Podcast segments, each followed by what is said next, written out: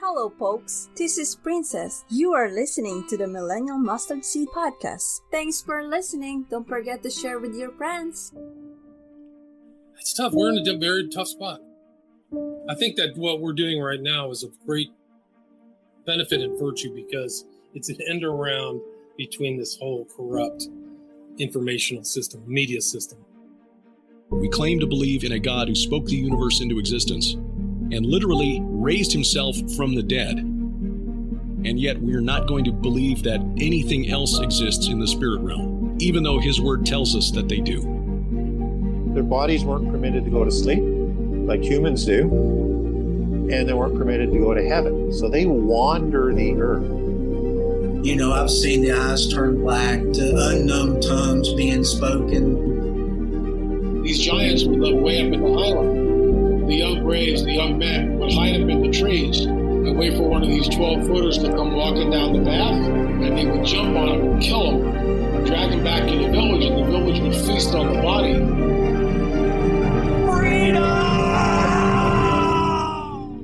Then people start to get weapons, they start to get armor, they start to build cities, they start to fortify their cities. Now, God looks down and there's violence everywhere. The battle, this war that we are at, is not against each other. It's against these principalities and these rulers and these archons in the high places. It's really worthwhile to read the Bible yourself. Fear is one of the primary drivers of mind control because we have to take every thought captive and resist fear. You're going to have a testimony that is a justice case against the kingdom of darkness.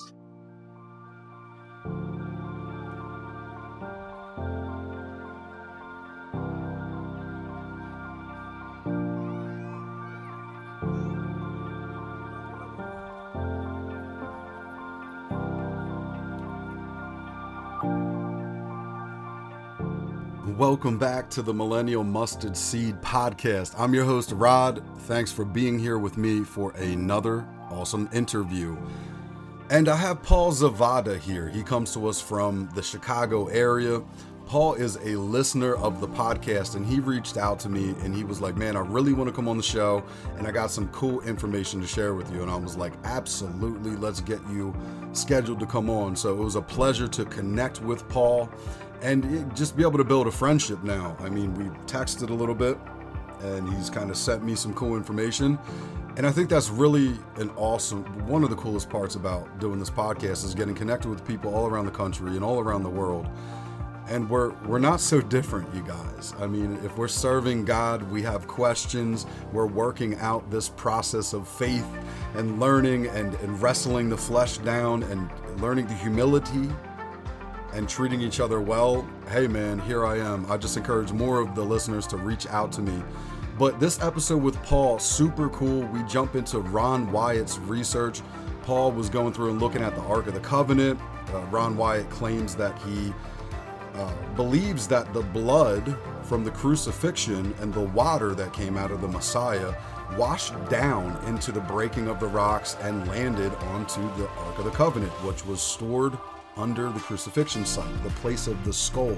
And it's just a fascinating episode. I don't know too much about the topic. I just kind of let him go into a couple pages of research and things that he had gathered up. It's quite provocative and and then it morphs into just a really cool conversation where we get to kind of encourage each other and just have a cool conversation. So so I need you guys to partner with me. We have plans. I'm going to be doing some traveling. I'm speaking for the first time publicly in Ohio at a boxing match at a church with Pastor Rocky DeFrank in September, right around the corner. So I really need you guys to partner with me. If you would like to donate some money to help me with the travel expense, I would much appreciate that. That would make all the difference. God is opening doors and I'm looking to walk through them. I want to be faithful. I want to make sure I'm praying about everything. And most importantly, I'm being led to where the Spirit is taking me because that that's the most important thing. I mean, the information is cool, the podcast is cool, all the connections that God has allowed me to make through this ministry is amazing. But until the rubber hits the road, I'm not really making that much of a difference. Well, I hope I am with these podcast episodes. I need you guys to leave me that five star rating and written review on Apple Podcasts. If you're on Spotify, leave me five stars. I need you guys to share this with friends and family, move this thing out around the world. Really, it's been helpful for me. I'm hoping it's helpful for you. If you're here listening to this, I'm guessing this podcast, you've been taking this journey with me. We, are diving into different topics, getting edified, taking our relationship more serious. At the end of the day, I want you guys to read your Bible for yourself. And I'm hoping that sparks you to a very personal relationship with the one name given under heaven, which we may be saved by, the name of Jesus Christ. He is the reason, guys. That's pretty much all I got. I am excited for you guys to hear this episode with Paul and I'm ready to jump right into it. Are you guys ready? Let's go! Let's go!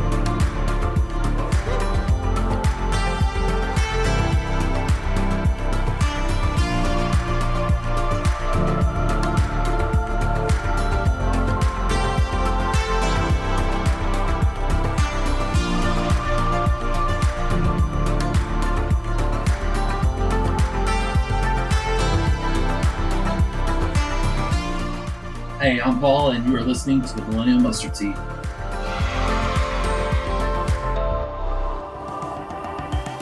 Welcome back to the show, everybody. I have an awesome episode in store for you guys. I have Paul Zavada. Am I saying your last name right, Paul? Yeah, it's always been Zavada, Zavada, Zavada. Heard it all. Zavada. I'll go with the first. Yeah, that's it right. There, awesome, man.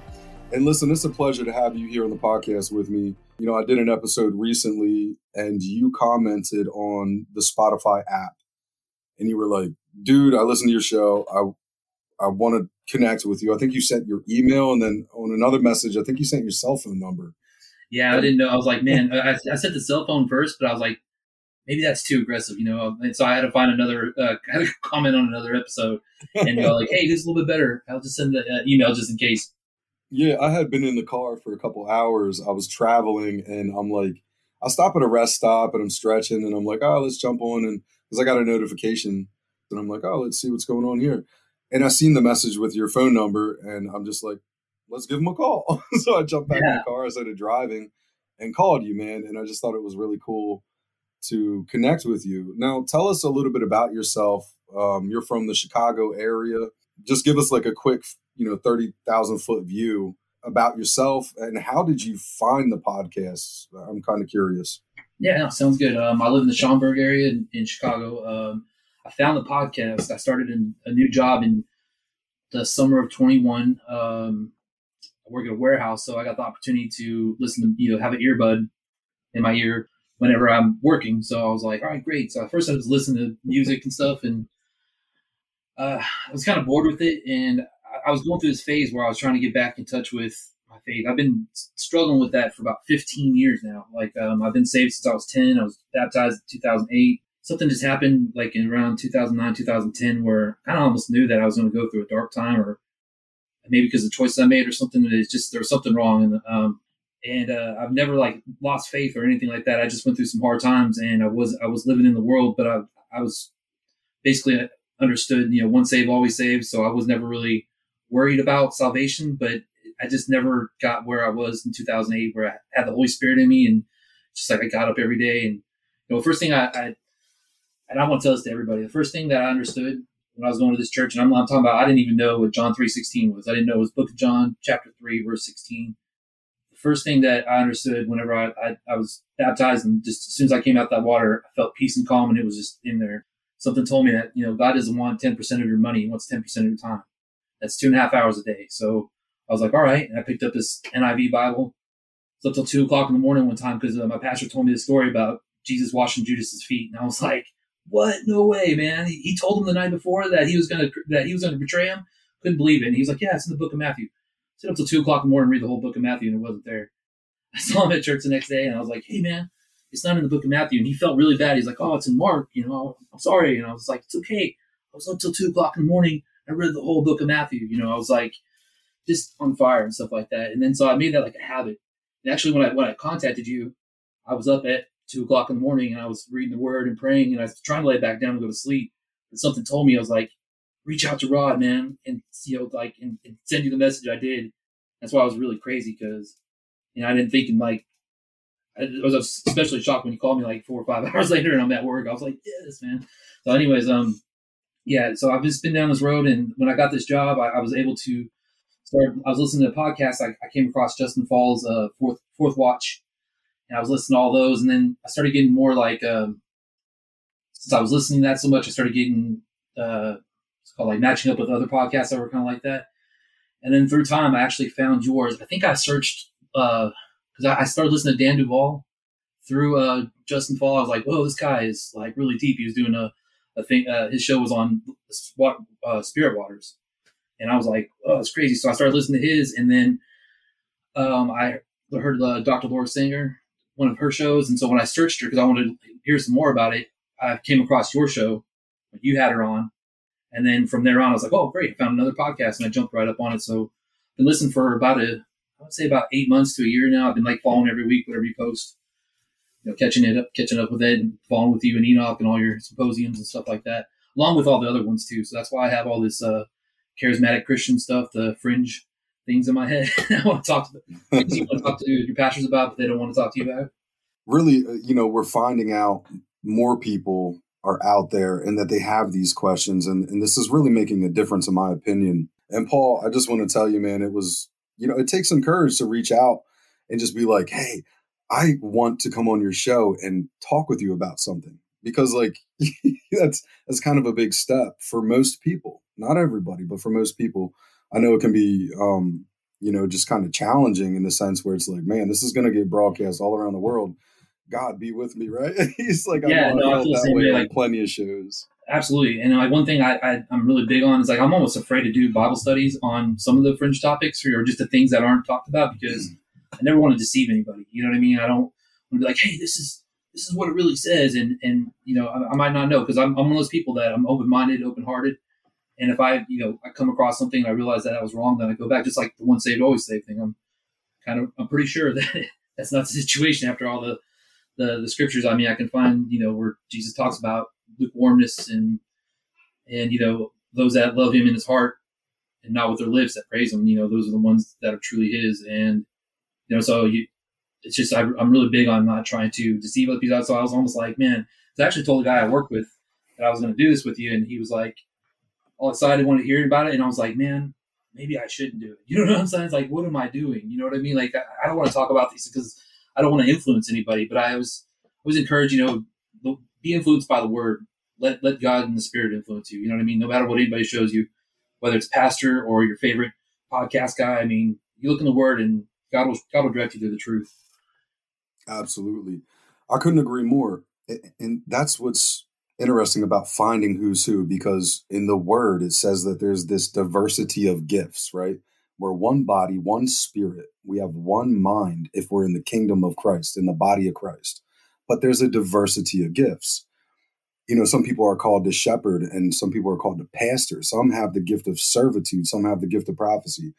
It's just really cool because for me, I was being led by the Spirit in so many ways. And I am so far from a good example of what it is to be a Christian. Like, I, all I know is I wrestle my flesh daily. I believe in the resurrection. I believe he has risen and conquered death. And everything else is I'm measuring up against what the Bible says. it's like that Berean mentality where it's like, I hear a lot of stuff, Paul, you wouldn't believe just even on a daily basis. The messages and information I get from people, and I'm it's sometimes I got to shut that off and just be like, I'm only in the scriptures. God, I'm taking a walk with you. I need some quiet time with you. So I understand and not wanting to deceive anybody. That is like, that's so important because there's things that I talked about maybe 10 years ago, even before I was podcasting, where I was like, I was so wrong about that. I was so wrong, you know? As long as we're not like standing up trying to shove information down people's throats and saying, you have to agree with what I'm saying. I, there, he has grace for us. Like he's a good father. You know, and he also talks like, against that. Yeah. You know what I mean? To, to be yeah. loving and, and, and, not to condemn people. We're not to condemn our brethren Christian. You know, First John chapter two. You know, it's all yeah. about you know, loving your brethren and, and walking in the spirit. And those that hate the brethren walk in darkness, and the truth doesn't come from them. So. Now, I know when we're talking about the fringe stuff, this is where it gets a little sticky, and this is why I like to interview people on the show. I mean, I have thoughts. I take, I have a postulation on different topics and stuff like that. But a lot of the times, I don't want to get on and just preach to people and and speculate. Now, I, I do like to say, "Hey, these are my thoughts. This is my conjecture on this topic." But the word, man, I mean, I had Gary Wayne on a few different times over the years and we did an episode called Cynocephaly, Werewolves, Lycans, and Dogman. yeah. Dude. I, I listened to that one. Yeah. And if you go through that, like what Gary is showing us from his advanced study in the Bible, like, listen, this is the word study. This is, you know, this is where it lines up. It literally says this stuff. You really start to scratch your head and go, well, why is that not relevant in the body? Right? Like, like why is that the, the minority? and and then we have all this anecdotal evidence of people having experiences with cryptids sleep paralysis these dark demonic things whatever right but it's almost like hush be a good little boy you can't talk about that in the church but that's not true there's that's that religious spirit power yeah it's a religious spirit and we have power in our testimony so this is why we're seeing the the reward that's happening now is we're seeing people becoming bolder they're stepping out and asking questions first. And then they're reading their Bible. And we're like, well, that's really the goal here. Let's get you guys to read the Bible again. So there, there was some stuff that you had, um, and we can go wherever we want with this, Paul. This is the beauty of podcasting. We don't have to stick to any one topic in particular. But there was some stuff that you had mentioned. Listen, I want to talk about this on the show. Let's take like a 10 minute window here and just share some of these topics that you've been looking into and just if you have references, resources, whatever, or if you just want to run off the top of your memory, doesn't matter to me. But hit me with some of this cool information we kind of chatted about. Yes, sir. Okay, let's start off. Like when I first messaged you about that and I was like, "There's no way that we can like you know that's just a small topic, and we probably talk about it for ten minutes, but we way we can do a whole show on it." I did research, man, and I've got pages and pages of notes. I've got enough scripture that we could fill the whole show with just scripture alone about it. We're talking about the blood of Jesus Christ, and is it possibly on the Ark of the Covenant? Uh, see, I'm, I, want to start off with a couple scriptures, Rob, because you you're really good. That's one thing I, I I like about your podcast is that your foundation is scripture. You know what I mean? We're not just talking about he said, she said things. There's something to put based on. So the the idea is that when Jesus was crucified, when the earthquake came and the rocks were rent, that the blood of Jesus mixed with the water went through the cracks. And there has been a finding in 1982 by a man named Ron Wyatt that his blood is on the west side of the mercy seat. Uh, Luke 24, 39. What I really want to start at. This is what really got, got me thinking. It's like, he says, Behold my hands and my feet. That is myself. Handle me and see, for a spirit does not have flesh and bones, as you see I have. And the thing was that he didn't say flesh and blood. I mean, there's, you know, Ephesians chapter, you know, 612 says, For we do not struggle against flesh and blood, so like there's just something about that when he said flesh and bones. So I was like, you know, did Jesus ascend with just his flesh and blood and he or his bones and he left his blood behind? You know, like started making my mind curious. Isaiah 12, uh, 26, 19, it happened when the dead resurrected with him, part of his of his first fruits. It wasn't until the blood fell on the mercy seat that the Father accepted his sacrifice. Our first sentence was the scripture part. The second one was just a thought that came on that came to me because the dead were resurrected. They were walking around. They went, walked into the city, and people then that's believed that he was the leader of that that for those first fruits. You know that he was the one that the first resurrected, but others were resurrected walking around the city. Now, um, going back to Ron Wyatt. Ron Wyatt was a, a archaeologist. Kind of, he was he, he, him and his sons traveled to sites in Israel. Um, he discovered part of part of the Ark of the Covenant allegedly. Um, it's in Mount Ararat, which lines up with the Bible. There's uh, many pictures of it, videos. You see uh, that he's going through like the layers and everything. He's even brought pieces of that. He's found um, that there's the chariots, Pharaoh's chariots under the Red Sea where it was parted. And that's actually how he came along with Ark. He wasn't looking for the Ark of the Covenant. He was actually in Israel and he was looking to get some more of those the chariots pieces. And him and his two sons, they they got sick. Uh, they were getting like 103 fever so his two sons end up like uh, they were walking down, and he was sunburned, so he couldn't even get in his wetsuit. So they had to like take a break. And as he's walking down, there's this hole. It's got trash in it and everything, and his hand just comes out, points to it, and he just says, he said it, but it wasn't of his thoughts. He was like, "There's where the Ark of the Covenant is." in Jeremiah's grotto, and they all just stood there like amazed. The wind got a permit and started digging, and it took years actually. He started like getting more and more in. His sons had to fly back because they were sick. It took him like three or four years to where he finally got to where he discovered the ark, and he had a, a young Arab in his twenties that was real small and thin that could fit through holes. And when he first walked up to the hole, there was a stalactite. He broke it off. He saw the hole and he kind of looked in, and it was just a bunch of rocks. But he just something told him about like sticking with it, you know, like getting getting in there. So he got his friend to get in there. He climbed in, and immediately he jumped out. He started freaking out. He's like, "What's in there? What's in there?" He exited the caves. He refused to ever go back.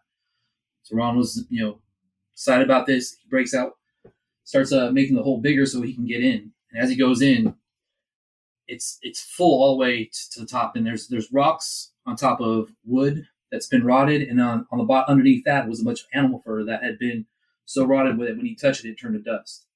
One of the first things that he discovered whenever he moved the uh, animal skins over was the table of showbread. I think it had like pomegranate insignias and stuff on it and he couldn't do it all at once. So he'd leave and come back, leave and come back. And one time that he actually found that there was about 18 inch gap from the ceiling, right?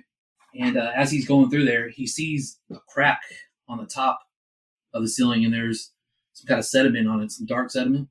And on the bottom part of the of this was like a slab. It was like a slab stone that was covering like a sarcophagus. Like there was something in it, but the stone was cracked into two.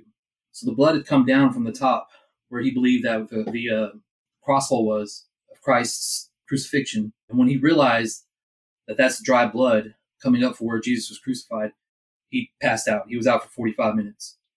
Um, he woke up and he couldn't, of course, there was no space for him to like get in there and see. So he just kept digging, trying to open up the stuff that he did. But he did realize that, that he believed that the ark was in there and that he was, he had, he had discovered you know the blood that was on it was on top of the the cave and then on top of the uh, lid he did have a um, a film those little, little film containers from the eighties. you know, we used to have film put film uh, in cameras. He did yeah, pop yeah. the lid off of that, and he scraped up some of this blood on there, and he brought it with him. And it was crazy because I've always looked for footage. I mean, I've seen the story a couple times the past couple years, and I, but it wasn't until like you know today when I was doing a lot of research that I found I actually saw the video because there's a lot of his pictures and videos are, are not available, of course, because they've been suppressed if you understand some things about Israel, like they don't they don't talk about like Isaiah 53 is a forbidden passage. You know, what I mean, there's there's people there's there's gatekeepers there that that keep certain information. Uh, he had a scientist come to his house because he still had some of this blood, and I saw the actual video of him putting this under a microscope, and it, and the blood is living, it's moving. It was pretty amazing. I don't know if you want to chime. I, I can keep going. I, I didn't want to like cut you off. Let you, you know what I'm saying. Let you chime in if you want, because I can sit here and tell this whole story for 45 minutes to get into the details of it. You know it's just fascinating. I'm literally just sitting back and listening. I don't know too much about this at all, so I'm just kind of taking the journey, man. I all right, cool. I can uh, I can go into like just keep going. Yeah, okay, gotcha. So what happened was, so here's the crazy part. This is where it gets supernatural. He goes back again, and as he comes in, the whole place is just cleaned and set up. The, the like everything is uncovered. He says that that the menorah was there, the uh, table of showbread. Um, there was a there's a golden censer, a large sword. It had been under there since for 600 years. Like apparently, he believes that Jeremiah and some of the priests they had to hide it when the Babylonians were coming, and they had to put it in that sarcophagus because they didn't want anybody to see that they were taking the temple out. Because if they would have saw, there would have been uproar, or if the Babylonians would have saw it, they would have tried to you know take it.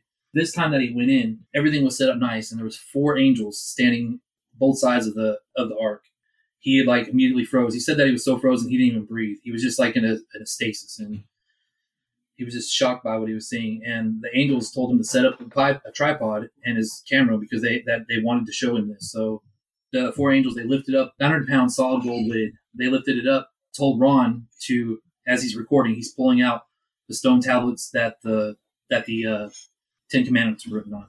Right, so he pulls them out he described it like this: like if you took like a melted, you know, stick of butter and you melted it on a, like a bottom of a stainless steel pan, and you took your finger and you started to write in that pan.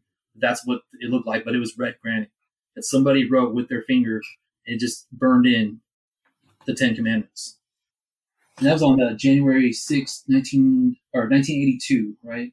Is Ron Wyatt still alive, first of all? No, he passed away in 1999. And then I'll get to this a little bit because he kind of had some kind of like because I do want to show two sides of the story because there there are people that are claiming that he didn't find this stuff because they can't find records of him the the permits that he needed from the, the garden. It's the garden tomb area, but the Israelis that had control over it. so much stuff to talk about. Let me finish how how the angels what they told him to do. They they they he pulled out the commandments. He put it on a uh, on a ledge, like a stone ledge, like a shelf, and right to that to the right when you walk in, and um, they they told him that this is going to stay there until a time when man's laws were going to come out. And this thing, one of the things that he believed it was going to be months. I saw him do a, a interview session in 1998. He was claiming that new man laws were going to come out, and that was going to be coincide with the mark of the beast. And that, I mean, I, and I know that that didn't ha- come to happen, but that doesn't discredit the fact that he probably found this. You know what I mean? Just, he wasn't given a timeline of what it was. Was I think that was just his own intentions. I, I feel like he maybe thought that he would see these things before he passed. Fortunately, he didn't. But um, cross hole was 23 inches from the bedrock. The crack was much deeper, about 24, 24 feet that he measured it. And he actually took pictures and videos of it and actually saw some of the videos that I haven't, I saw some things I've never seen before, but I've heard about. Today, I found a really good uh, documentary that had some of that stuff. Um, see, so after he'd done that, they, they, uh, recorded it and he pulled the tape out and he actually put the tape next to the ledge and that he says that that it was that it was to remain there so the ten commandments are on this ledge with the videotape not inside of the, the Ark of the Covenant. He did say that he did find some um, the Book of the Law, you know, written by Moses, uh, that he thinks, but he didn't see the Book of Genesis. And so after doing all this, you know, he had he, he was told also too to take some of the blood off of the ark, which kind of blows me away. I'm wondering if he, I just can't imagine him like scraping off blood off the, the Ark of the Covenant, the mercy seat. Um, but he did because I know that he did it off of the ceiling when he first got in there. But apparently, he took that to a lab in Israel of antiquities to reconstitute it um, for. So he, he went in there and he had this dry blood and he asked them to add saline to it, uh, keep it at body temperature, and to swirl it for 72 hours. And they, they were kind of like looking at him, like, you know, this is dried blood. There's there's it's not going to happen. There's no you know white blood cells. And he just said like, please trust me, do this for me, and whenever you get the results, let me know. Comes back three days later. They're going to give him the results in this lab and as they're, they're they look at the results, the, these Israeli scientists they start to just start talking to each other really fast in Hebrew, going they're talking, and then they call in their boss and everything. And he's watching them, and they're kind of panicked, and they looked at him, and they're like, "You know, where did this blood come from?" And he's he's choking up, and he's like, "You know, that's the blood of your Messiah." And they start to actually freak out and rip their like they're they're having a, a fit, and they're actually like ripping their hair out of his head. He kind of got scared for a little bit because he thought that they were going to lash out on him um, when they looked at the blood, it had 24 chromosomes. Now, every other human being, me, you, everybody else, we have 46 chromosomes. You get 23 from our mother, 23 from our father, 22 autosomes, you know, from your mother, and and a Y chromosome, and you get 22 from the father, and either an X and a Y chromosome. So all of his attributes, his hair color, his you know his skin color, his eyes, all that came from his mother. The only thing he got from his father was the Y chromosome and that's how he proved that that was the blood of Jesus on that that he had obtained. Gave him. Interesting, huh? So it's it's fascinating. Now, it does make me wonder. Like you know, when Christ is crucified, there's a Roman soldier who pierces the side, his side, and water and blood comes out. So it's just interesting to think you know, did it really go down at the place of the skull, at the foot of the cross, and seep into the earth, and it, it hit the Ark of the Covenant? I, I, mean, I like I said, Paul, I don't know much about this, so I'm kind of just listening to what you're saying. And after this episode, I'll definitely be doing doing some more research and just kind of like looking around a little bit. But it's fascinating story, so yeah, just keep just keep going. Yeah, no, it's actually I was looking at a lot of uh, scripture too that kind of backs this up too, and uh, like what you're saying about the centurion, like uh, when he pierced Jesus' side. Now, the, the thing was that the, when the talks about the rocks print, the rocks cracked on the left side of the cross, and Jesus was pierced on his left side between um, between his rib cage that punctured his spleen and possibly two major aortas that pushed all that down, which uh, which Ron calls serum. Water went down to the crack and onto the mercy, and now because he said that there's no water or dirt or anything else, like like the blood came through, but there was no more debris because it's been there for you know two thousand years. So he he feels that whenever Christ was crucified, there was another earthquake, and that sealed the crack after the blood had already been down there. Interesting. Yeah, and let's see. Also, too, the reaction that he got whenever he, you know, came back like by the Israelis. This is kind of what leads me to believe to kind of shoot down of what everybody's saying, like, oh, there's no proof there. They can't bring pull up the, the paperwork because what he said afterwards what the Israeli government told him. Ron was told by the government that he can't tell his story, and this is what I'm quoting here. But do not show any evidence until we can work out some way of presenting this without causing a bloodbath because if the Jewish people knew of this, they would blow up the mosque and try to and and at the at the Temple Mount and start building a temple for the Ark. You know, and they they weren't ready. I think that whenever he got the blood done, it was like uh, 1982, 83 or something. You know, I mean, he also had it done when the when the video I saw was from 1996 when he had somebody had the technology. They brought a microscope to his house, and he still had some in that film container. So it's pretty it's pretty interesting. I can actually send you the link to that later on if you like to. But they yeah, said that cool. it would start a great war between the Muslim people and over their third holy site. You know, and then so what happened afterwards too is that they actually sent six men, uh, Levitical guards, that went to retrieve it, but they all died. Like only Ron could go in there and get the bodies because they heard screams over the radio, and they were they were terrified. So Ron prayed and asked for God to forgive these men for what they were doing, that they didn't know, that they're just you know following orders. And the Israelis they couldn't go and get the ark because the tunnel was like 370 feet long. They had a, you know they had bells tied to them just like they would whenever you go into the temple, the Holy of Holies back when they did have a temple. And so when they called Ron to retrieve the bodies, he brought all six of them out. And when they did the autopsy on it, they died of they all died of severe brain hemorrhage. Question in anything that you had heard you, you, mentioned a few minutes back that ron wyatt claims four angels were at the corners of the ark of the covenant right? Did he ever describe what these angels look like? No he didn't actually. He didn't say anything about like uh he, he okay so there was times that he was taking pictures beforehand like he and i like there is video of him digging and seeing and i've actually sent you that picture. I don't know if you saw it uh, i sent you a picture of the ark one of the, that he took where it's got like a bunch of, of like um it's got a bunch of yeah. in it. Yeah, I did crazy. look at it. Yeah. That that was one apparently that he took whenever he was leaving because he never went back after that. Like he had already knew that everything was set. So um, he didn't describe them as much. He just he, the more thing that he described was this like the state of like the stasis state that he was in. He didn't speak unless he had something to say. He said that he touched the ark. You know what I mean? I mean, me personally, I would have been like, "Can I touch this and not die?" You know, like I, I, mean, that's that's the only thing. But yeah, he didn't describe. He said there was two two angels on each side, and he did describe uh, whenever he went in there, there was like the wall was uh, 18 feet tall and 12 feet wide, and it was like a crystal. It was like pure crystal. He said he saw like rainbow colors and stuff like that. He was told that the that the blood evidence, so by these angels, he they, they, they spoke to him and gave him, you know, gave him instructions, and he was told that it would be shown when the mark of the beast law would be enforced. Now, Ron believes that if you keep the law of the Ten Commandments, that you have, and, and I'm not saying that this is uh, like, I'm just going off of what he was saying, because he was kind of claiming that the mark of the beast is going to be like if you don't hold God's commandments. So he's he's claiming that if you keep God's law, the Ten Commandments in your heart, that you have the seal of God, you know, and that that that's what's what the seal of God is, and that the seal of where he said that the the mark of the beast was going to be anybody that because these laws that are coming out apparently these man these these man laws that he was talking about that they would contradict what the Ten Commandments say. So basically, you'd have to deny the Ten Commandments, and then you would be given a card that you would buy and sell with. Now, this is during the Q and A stuff. Now, this is back in the nine. This is '98 when he was talking about this. We have technology now that's kind of proving that cards are going to be obsolete soon. Uh, the things that are converging right now, but I've, I've read something that was saying that the CBDCs that that could be coming out would actually be a chip under your hand and that, but they pulled that statement because you know that kind of freaks a lot of people out. It gets too much attention. Um, I do have an article on it. That's, it was about two weeks ago that I actually saw that. And then he claims also too that um, he said that soon there will be a set of laws that made that laws that man made with good intentions and written on stones that that would make people think that it was the best thing to ever happen to the human race. And these laws would require you to break God's, God's Ten Commandments, and if you do that, you would receive the mark of the beast. Now we know that in Revelations 13 that it says specifically you take a mark on your hand or your forehead.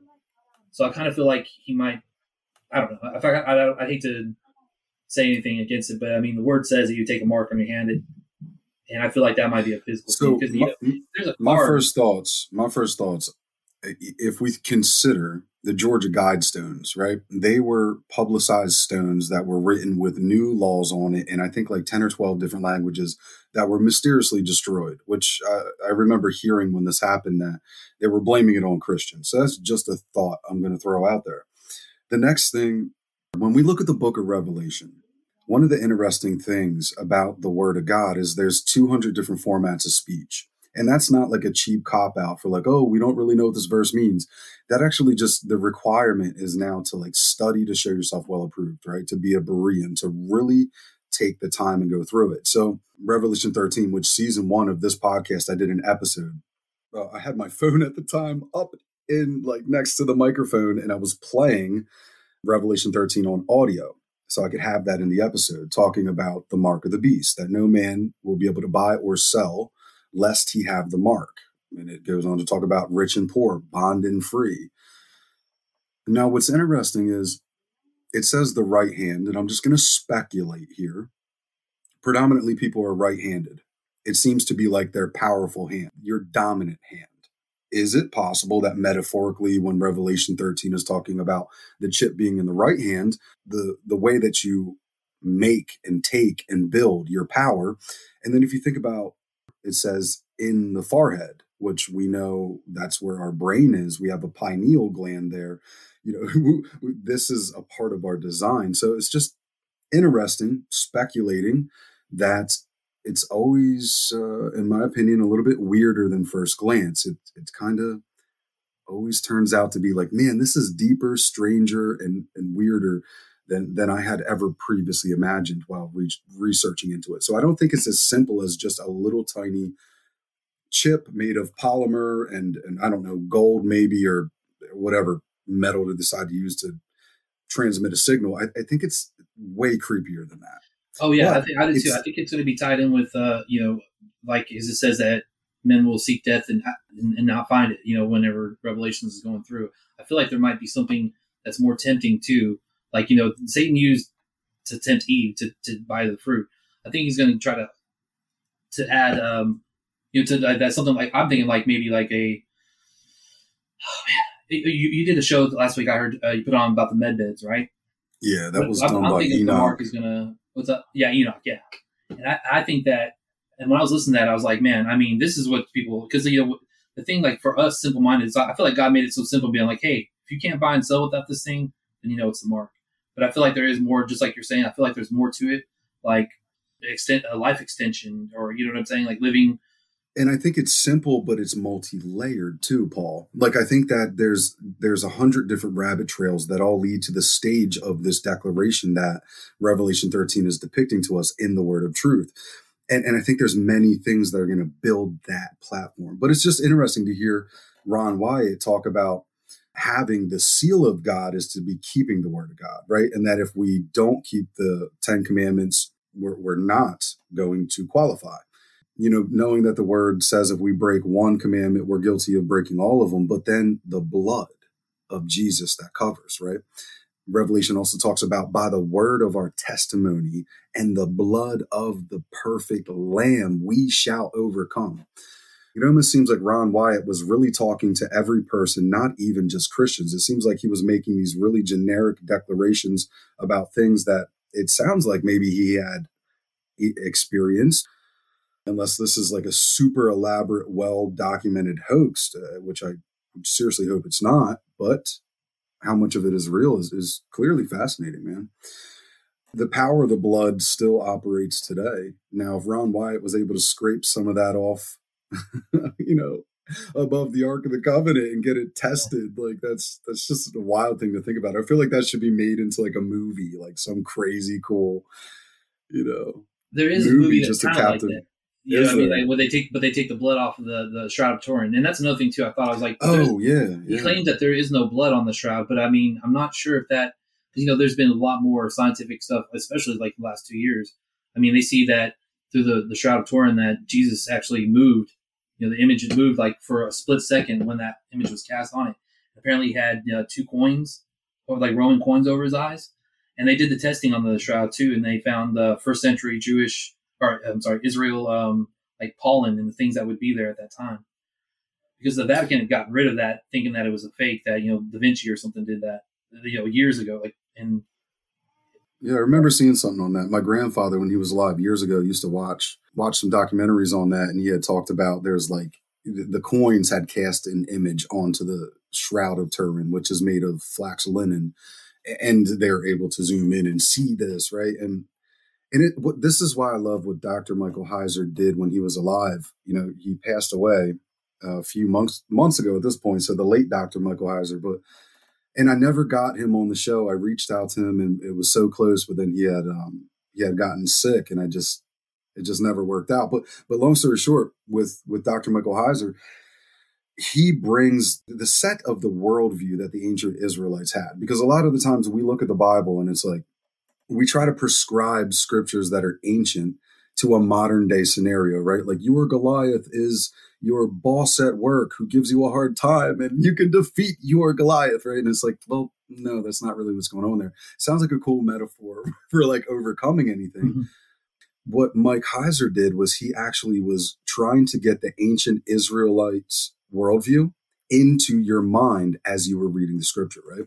So this is an ancient document written by ancient people for every generation. But there's like this understanding that they had like like why is the book of Enoch quoted uh, over 3 times in the New Testament but yet nobody wants to read first Enoch. Yes, I know second and third Enoch. There's a lot of issues with that. I, I would never say that that's worth the read. I but agree. first Enoch definitely hands down is worth the read if Jesus was buried with coins over his eyes or if he wasn't, that's not a salvational issue for me. It's not a big deal. Like, but I would be fascinated to know either way. I don't know if there's a, a tangible way for me to actually find out if he had coins over his eyes or not. But like, if it did, it wouldn't surprise me. I wouldn't be like, oh my gosh, he was really from this Greek pantheon where, you know, no, I wouldn't. I'd just be like, well, yeah, I mean, like that was culturally relevant at the time. Maybe somebody slipped some coins on his eyes. I don't know. I mean, they battered and bruised our Messiah. You know what I mean? I'm more interested in the fact that he rose from the grave. Now, you found Ron Wyatt's like work, right? And, and you kind of do this deep dive. What are you feeling in your gut about everything that you're sharing with me tonight? Do you think that this is credible? Do you think that it still has some sifting to be uh, to go through? Do you think it needs to be prayed over and really just kind of like thoroughly um, challenged? I think it's What are your credible, and I have some, some scripture that I'm gonna actually that I, I've got so many notes. I'm sorry. At first, I was like, which one am I going to go through first? But I actually have it pulled up here. But uh, but to answer that question though, too, me personally, I something came to me a long time ago when I didn't even understand, like I said, and when I when they were like, and I think I was probably at church and they were explaining, you know, the sprinkling the blood on the, the mercy seat, and something just spoke in my heart, being like, well, that means that Jesus' blood has to be on it to to to seal that covenant, you know. And actually, uh, Psalms 89, uh, verse 34, it says, My covenant I will not break, nor alter the words that has gone out of my lips. And uh, there's just like a lot of things in there too. And, and there's something about water too, you know, like the water coming down and rinsing, like the fact that it was written that water came out of his side too, like he, there was a lot of blood on him. You know, he was already bloody before he was nailed to the cross. You know what I mean? He had stripes and everything. Like he was beaten pretty bad. And the other, like that's not normal in crucifixion. He poured out his blood as a as a sin offering for us. And in First John chapter five six through nine says that this this is he who came by water and by and by blood, Jesus Christ, not only by water but by water and blood. First John eight, like there are three that bear witness on earth: spirit, water, and blood. Ron said something about side that the, the, that that represented the dry serum, dried platelets of Jesus Christ on the mercy seat, as presented of the human mind through the Holy Spirit. And then First John also says too, God the Father is the witness to the blood on the mercy seat presented by the Holy Spirit. The Holy Spirit convicts the heart. And God the Father will present the blood and the water on the earth through the Holy Spirit. So like that right there is kind of saying something to you that it almost sounds like John almost knew that the Ark of the Covenant was down there just by listening. Like when I read that again, I'm like, because you know what I mean. He's talking about the mercy seat and everything, and I know he's probably talking about you know just the sacrifice of sin, but it seems to me that there's something to it. You know, I mean, Now, as far as when he goes into when it's going to be, you know, shown to the world, that's that's that's what's uh I think hearsay. You know what I mean? That's the the thing that we can kind of play with. Because like one thing I thought about, like you know, we hear right now that the the Jews, the Jewish, the the Jews have a temple institute. They have a spot picked out that is actually they, they don't want they don't have they say they claim they don't have to build a third temple where the mosque is or on the on the uh, mount, but they can build it to where it's facing it. And they have five uh, Levitical priests that have never set foot on bedrock. They, are training more priests too. Then and then they have the you know everybody knows about or most people know about the red heifers. They have five red heifers still, and we're about 13 months away from if those red heifers are unblemished, they can be they can do the ritual where they get the, the ashes for the purification to the priest to actually. they say that that's all that they have they need.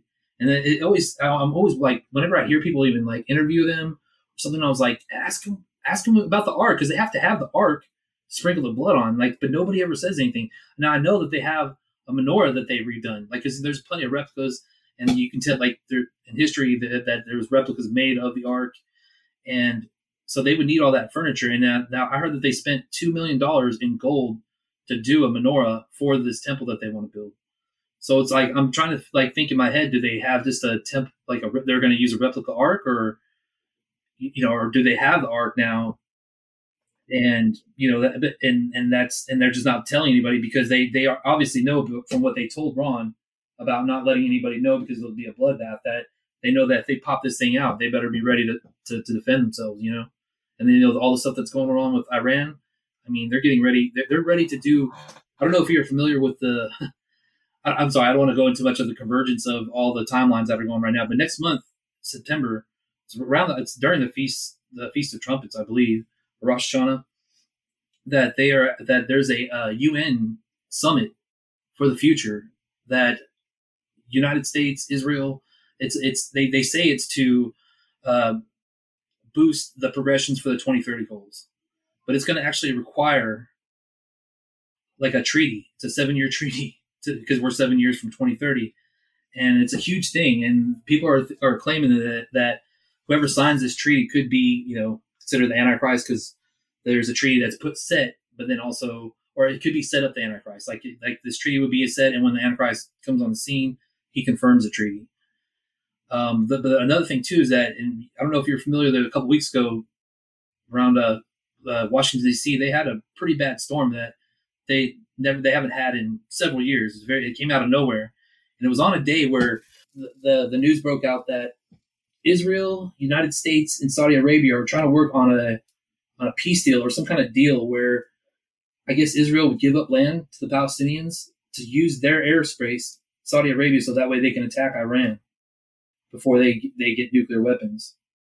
And that kind of like that, and like the thing that struck me, I mean, it's a million things hit my mind, but one thing is like, you know, they're not putting faith in God protecting them if they've got to give up land to attack somebody, you know, and that, that could anger him, that could anger God and, you know, that could cause them problems.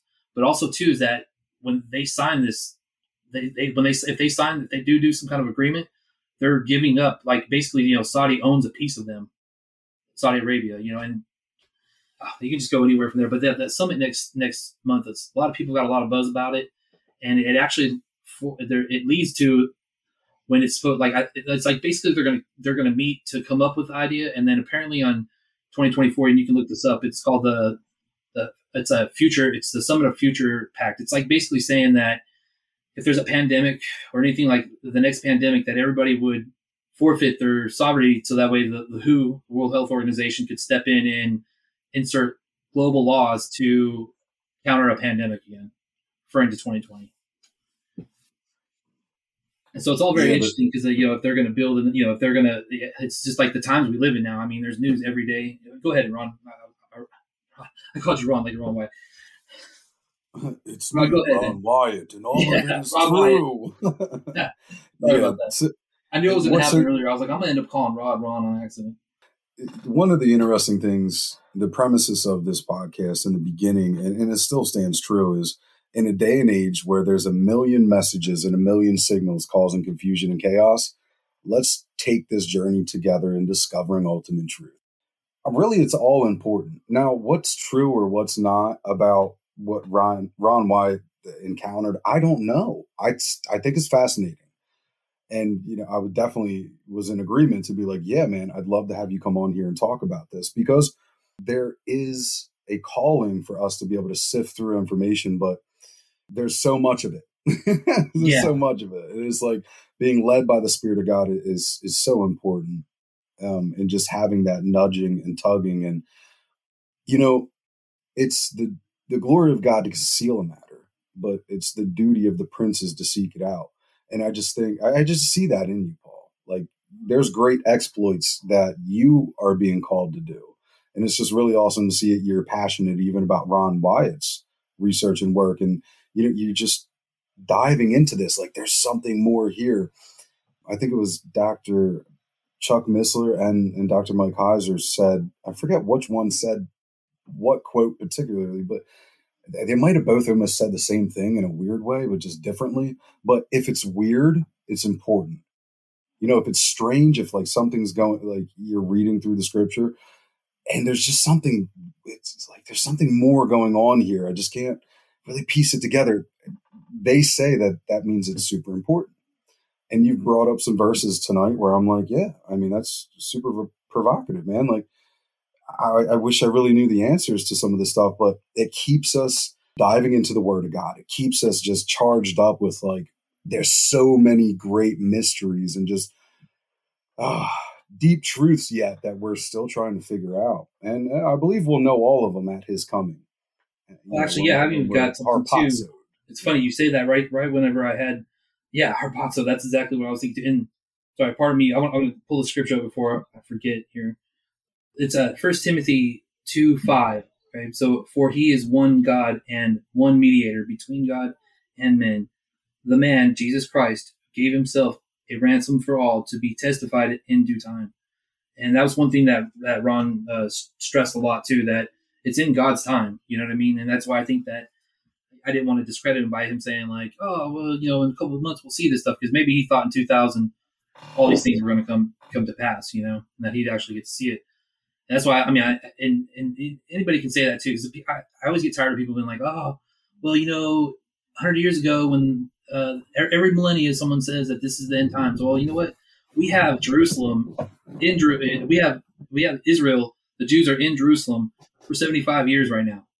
You know, and Psalms ninety eighteen talks about how the generations, uh, you know, seventy years, eighty if strong so I mean, we, we there's I feel like there's going to be a lot of things coming down the pike in five years, at least. Maybe not. I think it's going to be a lot sooner than that because I, just the magnitude of like whenever he was talking about how the government was like made sure, and that and this is a lot, of the reasons why he people have asked him, you know, where's this this spot at? He won't tell people because he doesn't want people to go in hmm. there and start trying to find it hey kill themselves. The thing is that you know God put it upon his heart. Like he's got a plan, obviously there's a videotape. I don't know if it's a beta tape or what. Good luck trying to find a VCR to play it on, right? uh, so that's on this cart, that's on this ledge with these, you know, with the Ten Commandments that he's waiting, that that Ron Wyatt's waiting for someone to discover that he that he's already made, you know, and that.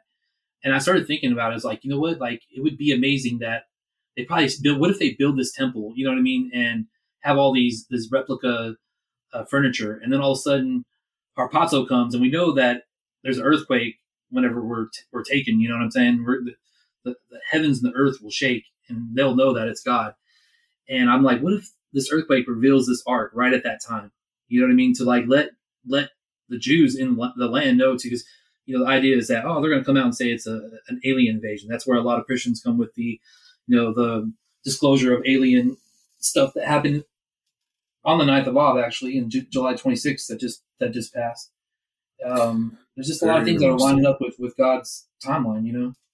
No, I've heard a couple different aspects on like the Jews occupying the land and the timelines, and I, I don't really prescribe to one or the other. I mean, that could go two different ways. That could it could turn into a very long multi episode uh, series. Yeah, no, we can go through another that, because like my mind actually went there too what, with the Rothschilds doing. I, I know exactly what you're talking about.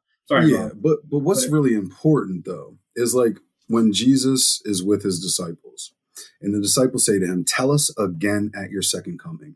And he says, Verily, uh, thrice, right? He's like, pretty much modern day terms, he's like, Dude, this is important. Make sure you're listening clearly. Do not be deceived. And it's like, hmm.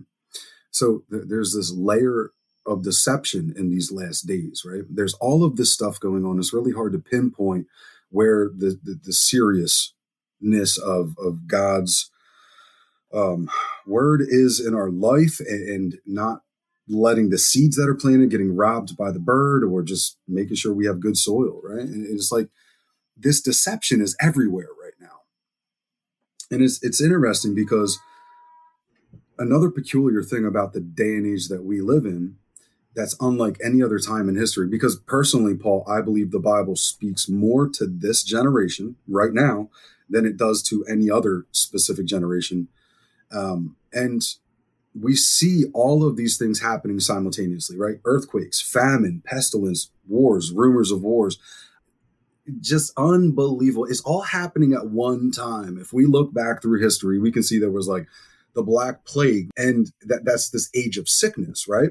And then you can go back and like learn about these great war the civil war errors or go back to the dark ages and whatever.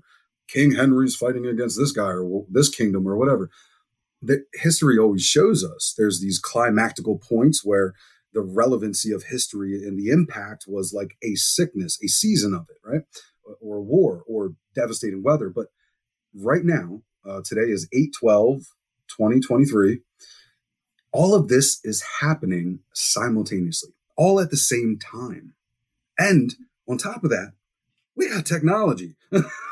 yeah. We got technology running rampant. We got AI robots causing different information psyops, probably more than some people themselves. I mean, if, I feel like programmers at this point just program these AI robots to do the trouble that they do, and they're probably sitting back, probably drinking a Starbucks. I don't freaking know, man. But yeah what it really boils down to is like, I want to say this to you and to the audience and a reminder for myself.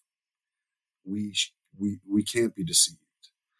And the word of God has truth, man. It's got all these answers in it. And Paul, I see that passion in you bringing up script, you, you know, bringing up scriptures on this episode and your willingness to just come and kick it with me for an hour and be like, Hey, this is stuff that's on my heart because th- it's going to reach somebody else, Paul somebody else out there is listening somewhere around the world and they're going to be like, yeah, I've been interested in that. And maybe it's going to cause them to pray about it and take a deeper dive.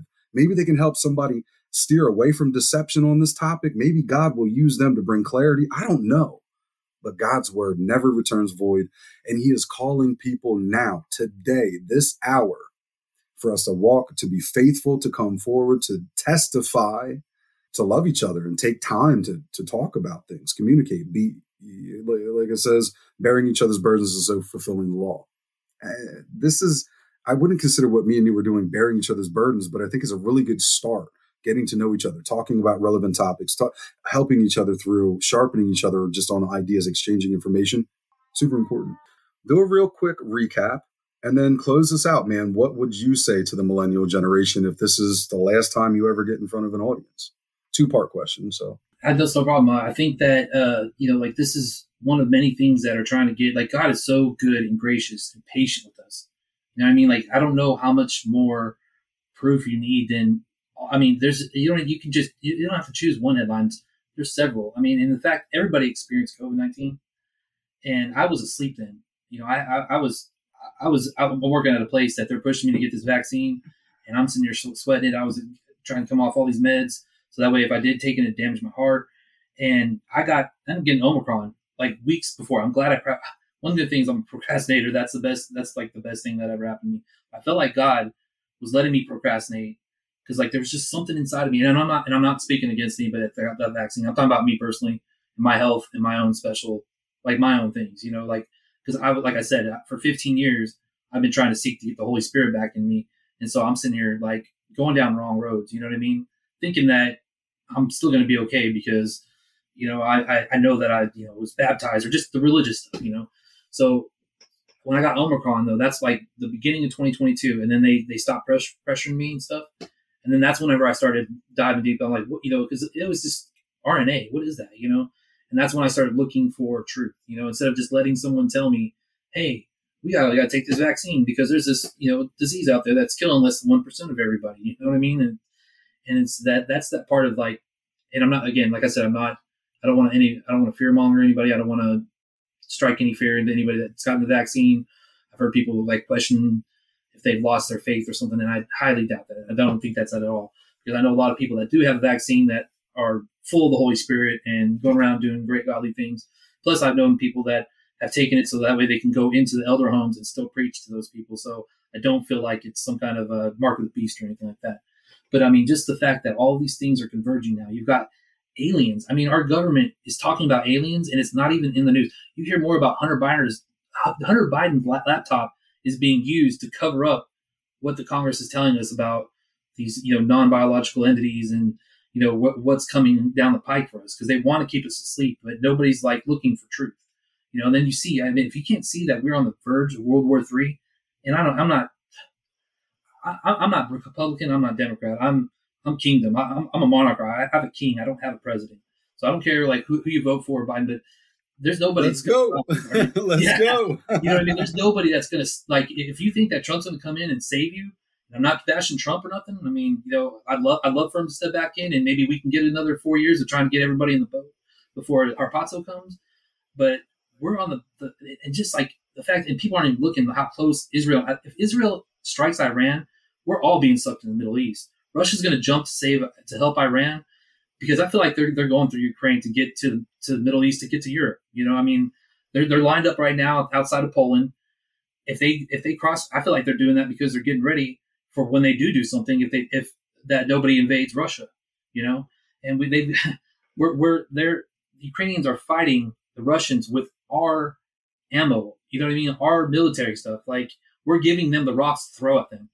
Like they're just building up stuff for us to, to, to come after us. Then you got China and Taiwan. Uh, we, Africa's a mess right now, and we're sending troops down there. We just sent 3,000 uh, naval vessels into the Iranian Sea. I don't know if anybody knows this, but gas prices went up last week, and that's because Iranians are hijacking our oil tankers. You know what I mean? Like World War III could happen any day right now, and nobody's ready for it. It's already here. it, it is, and it's you know, already here. is, and that's why I, I like, and you can get scared about it, but you can also just put your faith in Christ and know that He's in charge of everything.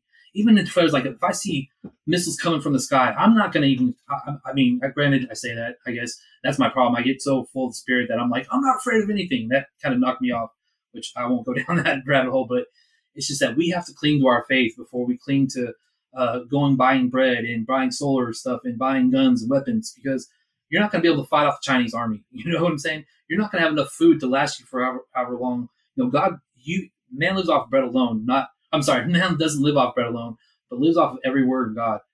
And that is the first passage that I read, Luke chapter four. Whenever I started reading the Bible, like that was the one that struck me. You know what I mean? Like that was the one thing I was like, "Whoa, this is amazing!" And I was just blown away. And I, I hold that every day because, you know what I mean? Like, it's there. There's so many things you can do to prepare, but you, you instead of preparing the physical, you got to prepare your spirit. You got to be ready because things are going to change. And then if you get struck with fear, I mean, Laura Sanger, like we know that fear is not is not our friend. You know what I mean? Like we're not to fear anything. As a matter of fact, God, Jesus didn't tell us, "Hey, make sure you have bread and silver and gold in the, in the latter days." He didn't say any of that. He said, "Let no man deceive you, and fear not."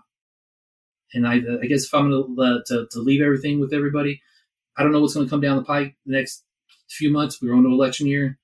Be ready, but be ready in spirit, not ready in the physical. Revelation 7, verse 15.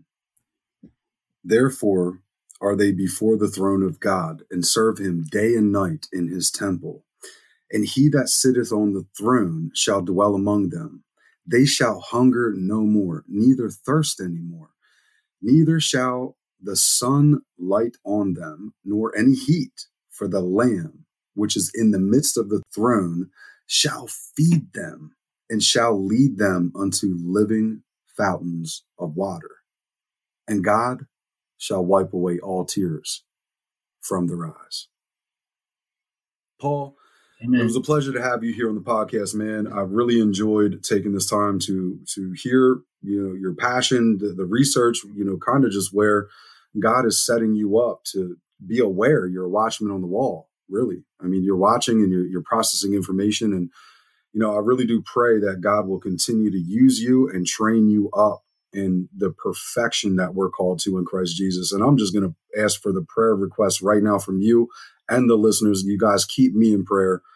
It's been spiritual warfare like crazy. It's strange times. We all we all need to be praying for each other. We're all going through this. Nobody's exempt.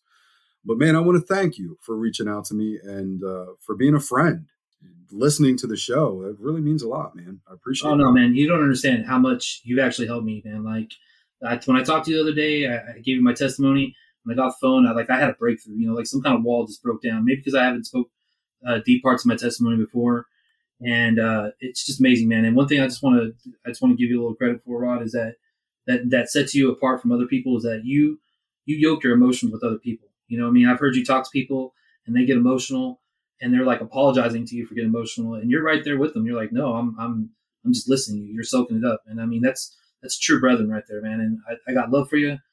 I, I, I could text you and talk to you every day, but I know you're a busy guy. I, you know what I'm saying? Like I'm no Gary Wayne. That guy is like amazing encyclopedia, you know. But it's just uh it's just I'm I'm, I'm very pleasured to even be able to speak to you about this stuff and get this stuff off my chest because I don't have anybody that wants to talk about any of this stuff, you know. And um, I just I'm very grateful. Thank you. Um, you know your your ministry here is blessed. Your your journey and everything. I could see that coming through. You're a good guy, and I I, I, I wish the best for you. Man. Thank you for those kind words. That's humbling. And you are an ambassador for the kingdom of the eternal God. You're a brother in Christ. And I'm thankful for you. Yeah, man, I, I thank you because like this is a breakthrough to me. But I, also too, it just like I feel like, oh man, it's just so humbling, man. You know what I mean? Like I, I remember uh, just real quick, I remember Ron talking about how he wasn't worthy to do that and to, to you know find the things he does, and he gets emotional, and I get shy down. I'm like, man, there's no way I can do this. I'm no you know Gary Wayne or nothing like that. I'm no Dan Duval, but I'm just like it's just so humbling to be able to to be able to talk to the voices that I hear, that the the, the shows that I listen to every week, and and it's like wow, man, it's you you are opening it up and allowing people to come in. I mean, that's that's just great, man. And can't say enough good words about it. Thank you. It's interesting because God's not a respecter of men, right? He doesn't care how much we know. He, he cares about the condition of our heart. And the closer we get with God, that's that's kind of how we become. Like, don't get me wrong, I love when I get to connect with the heavy hitters because they're able to connect dots and help me in the audience take a journey to discovering some of the deeper truths of God's word and what's going on today. But it's the Holy Spirit that's attractive. And and that that's in babes. I've heard I, literally my own daughter, bro. My own daughter had the Holy Spirit speak through her. and I'm like, that's what I love. Like, if we got the Spirit, if we're an ambassador for the kingdom, if we are in Christ, we are a functioning member of his body. I love you. I want to talk to you. I don't have enough time to talk the whole day to everybody, but I yeah. want to hear from you guys. No, seriously, there's somebody else out there. Yeah, I want to hear from the listeners. I want you guys to know you guys are important. You have value, Paul. You got value. Don't ever let the enemy make you think that what you have to say isn't important. And if you keep trusting God and you keep going in what your calling is, bro, you're going to run circles around anybody who ever doubted you because God will take the simple things to confound the wise. God will lift up things because I've even prophesied this um, in general terms that the, this the tables are getting flipped here. God is going to start taking the nobodies and making them somebodies for the, His name's sake, because they're not going to be afraid to glorify His name in front of everybody. He's looking for the people that are willing to enter into that place that they're unashamed of His name, they're unashamed of His word, they're willing to stand on the rock and call out to the Ruach HaKodesh with no faint in sight, because those who wait on the Lord, they're not going to faint. We're going to get lifted back up again. We're under the wing of the Most High. And brother, you're included in that. So you're important. Thank you. I know this one was edifying for you guys. I'm going to ask that you would share this with a friend, family member, share it with a coworker. This is kingdom work here. I want to hear from more of the listeners. I want you guys to reach out to me. Obviously, check the show notes, you guys. You'll be able to see my email addresses on there. Thank you. And that's it. That's the show, everybody. So God bless and goodbye.